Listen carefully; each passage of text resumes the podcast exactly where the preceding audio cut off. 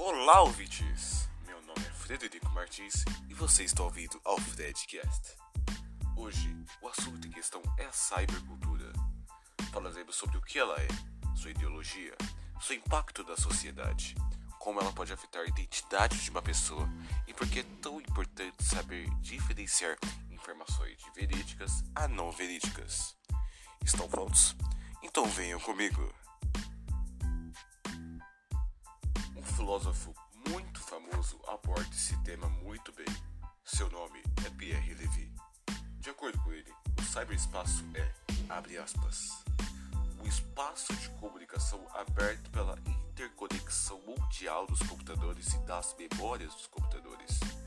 Essa definição inclui o conjunto dos sistemas de comunicação eletrônicos, na medida em que transmitem informações provenientes de fontes digitais ou destinadas à digitalização.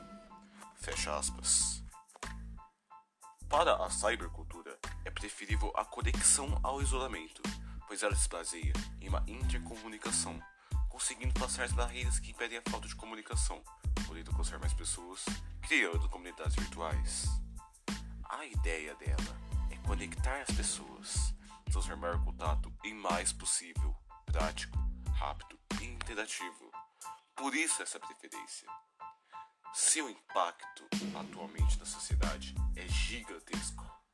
Muitas pessoas têm aderido à ideia da cybercultura, tanto que as potências mundiais atualmente estão ligadas à tecnologia. A Apple, o Google, o Facebook, entre outras empresas. Esta comunidade de pessoas da internet tem aumentado drasticamente. A identidade das pessoas está mais e mais se estruturando com base nas informações apresentadas pelos meios de comunicação e a internet, podendo apresentar características de outros territórios. O que era ensinado pela família e pela comunidade, cada vez mais está sendo ensinado pela mídia em geral, através de tablets, smartphones, da TV, entre outros meios.